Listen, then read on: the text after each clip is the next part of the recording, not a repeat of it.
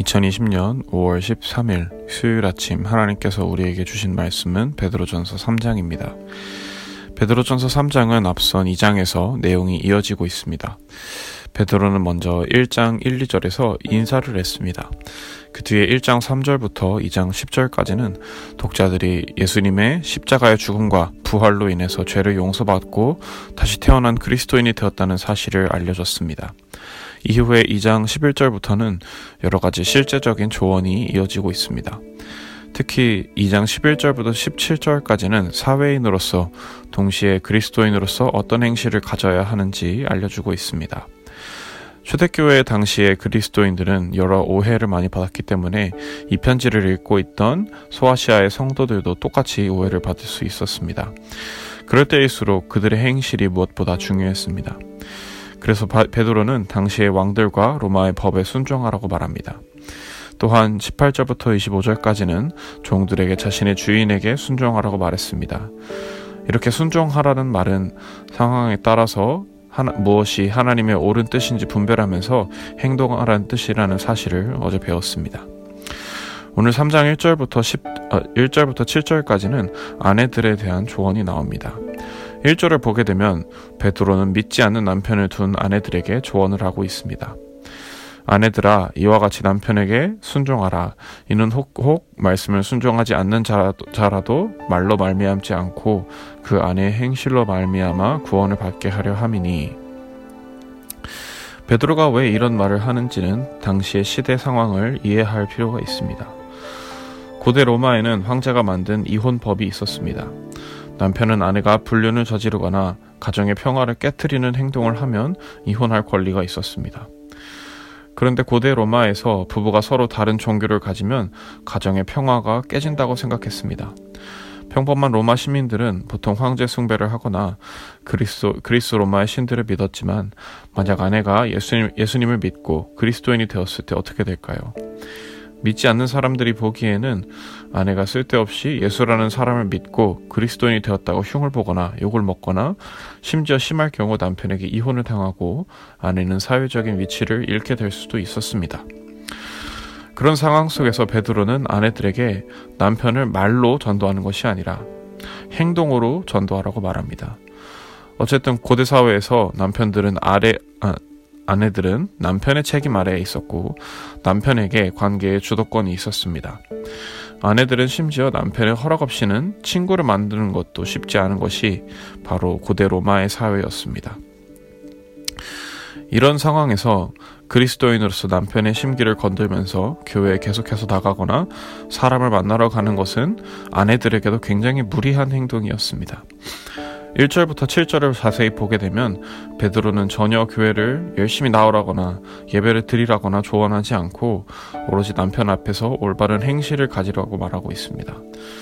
교회 생활 역시 중요하지만 동시에 남편과 가정에서 지혜롭게 대처하는 것도 역시나 중요하다고 베드로 사도가 말해주고 있는 것입니다.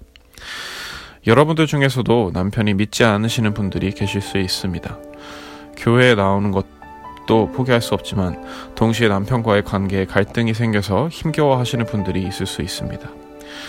그럴 때마다 오늘 베드로의 조언을 새겨 들으시면 좋겠습니다. 만약 가정의 평화에, 가정의 평화에 균열이 생기고 깊은 갈등이 생긴다면 그때는 지혜롭게 대처하셔야 합니다. 신앙생활이 끊기지 않는 선에서 믿음을 유지하고 예배에 참석하시되 또 교회에는 양해를 구하고 남편과 가정을 위해서도 선한 행실을 끝까지 하시기 바랍니다. 교회는 이러한 아내들의 난감한 상황을 잘 이해해주고 보듬어 줄 필요가 있습니다. 베드로의 권면처럼 가정에서 남편과 가정을 위해서 말보다는 행동으로 예수님의 사랑을 실천하시는 여러분들이 되실 수 있기를 바랍니다.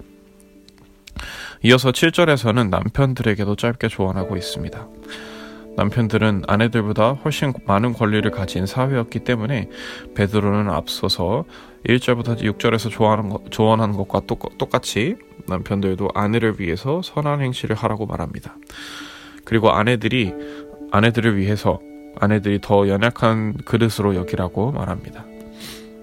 8절부터 12절까지는 앞선 2장 11절부터 3장 7절까지 이어졌던 여러 사회적인 관계에 대한 조언들이 정리되고 있습니다. 결국 베드로는 소아시아의 성도들에게 악은 악으로 갚지 말고 오로지 하나님의 선한 행실을 실천하여서 하나님의 사랑을 보여주려고 말하는 것입니다. 13절부터 17절까지는 선을 행할 때 특히 고난당하고 있지만 하나님의 뜻을 세상 속에서 펼치기 위해서 고난을 당할 때면 두려워하지 말라고 말합니다. 왜냐하면 악한 행동을 해서 고난을 받는 것보다 하나님의 뜻을 세상 속에서 실천해서 고난 받는 것이 하나님 보시기에 좋기 때문입니다. 18절부터는 예수님께서 먼저 선한 행동을 하셨다는 사실을 보여주고 있습니다. 예수님께서는 우리보다 먼저 죄를 위해서 십자가에서 죽으시고 부활하셨습니다. 예수님은 분명히 잘못한 것이 없으셨지만 누명에 씌워서 악한 종교 지도자들에게 죽으셨습니다. 하지만 예수님은 기꺼이 우리의 죄를 용서해 주시기 위해서 십자가를 지기로 결심하셨습니다. 노아가 살던 시대에도 노아를 방해하던 사람, 약, 악한 사람들이 있었습니다. 그런 악한 사람들이 세상 속에 죄를, 죄악, 죄와 악을 퍼뜨리고 있을 때 노아는 성실하게 하나님의 뜻에 순종했습니다. 사람들은 노아가 무식한 행동을 하고 있다고 욕했지만 결국 그런 노아의 성실한 순종으로 인해서 노아는 자신의 가족들과 함께 구원받을 수 있었습니다. 노아도 하나님 앞에서 순종했는데 예수님은 어떠셨겠습니까? 예수님도 선한 행실로 순종해서 결국 세상의 모든 사람들의 죄를 위해서 죽으셨습니다. 노아가 살던 시대에 물에 잠긴다는 것은 하나님의 심판을 상징했습니다. 하지만 21절에서 얘기하듯이, 얘기하듯이 예수님이 오신 뒤에는 물에 잠긴다는 것은 침례를 상징했고 침례는 우리가 예수님의 십자가를 믿고 죄가 용서받아 구원받았다는 것을 상징합니다. 예수님께서 우리의 죄를 위해서 용서하시기 위해서 먼저 선한 양심으로 하나님의 사랑을 실천하셨기 때문에 가능한 일이었습니다. 그러니 이런 예수님을 믿고 침례를 받은 우리는 예수님의 사랑을 본받아야 합니다. 분명 사회 속에서 예수님을 믿지 않는 사람들과 살아가는 것은 만만치 않습니다. 사회인들과 가치관이 달라서 어려우실 수도 있고 직장이나 어디서나 교회를 다니는 자신을 이해해 주지 못해서 어렵다고 느끼실 수도 있습니다. 하지만 그럴 때일수록 선한 양심으로 하나님의 사랑을 실천하는 것을 멈추지 마시기 바랍니다. 왜냐하면 예수님께서 먼저 우리를 위해서 고난 중에도 하나님의 사랑을 실천하셨기 때문입니다. 여러분이 만약, 가정에서 엄마이고 아내라면 그 자리에서도 나름대로 가족들에게 하나님의 사랑을 실천하시기 바랍니다. 만약 남편이라면 또한 그 자리에서 하나님의 사랑을 최선을 다해서 실천하시기 바랍니다. 만약 직장인이라, 직장인이라면 직장에서 하나님의 사랑을 실천하시기 바랍니다. 그래서 어디서든지 하나님의 사랑을 실천하고 예수님의 사랑을 본받아서 힘들고 어려운 중에도 세상 속에서 하나, 하나님의 형상을 닮는 그리스도인들이 되실 수 있기를 주님의 이름으로 축복합니다.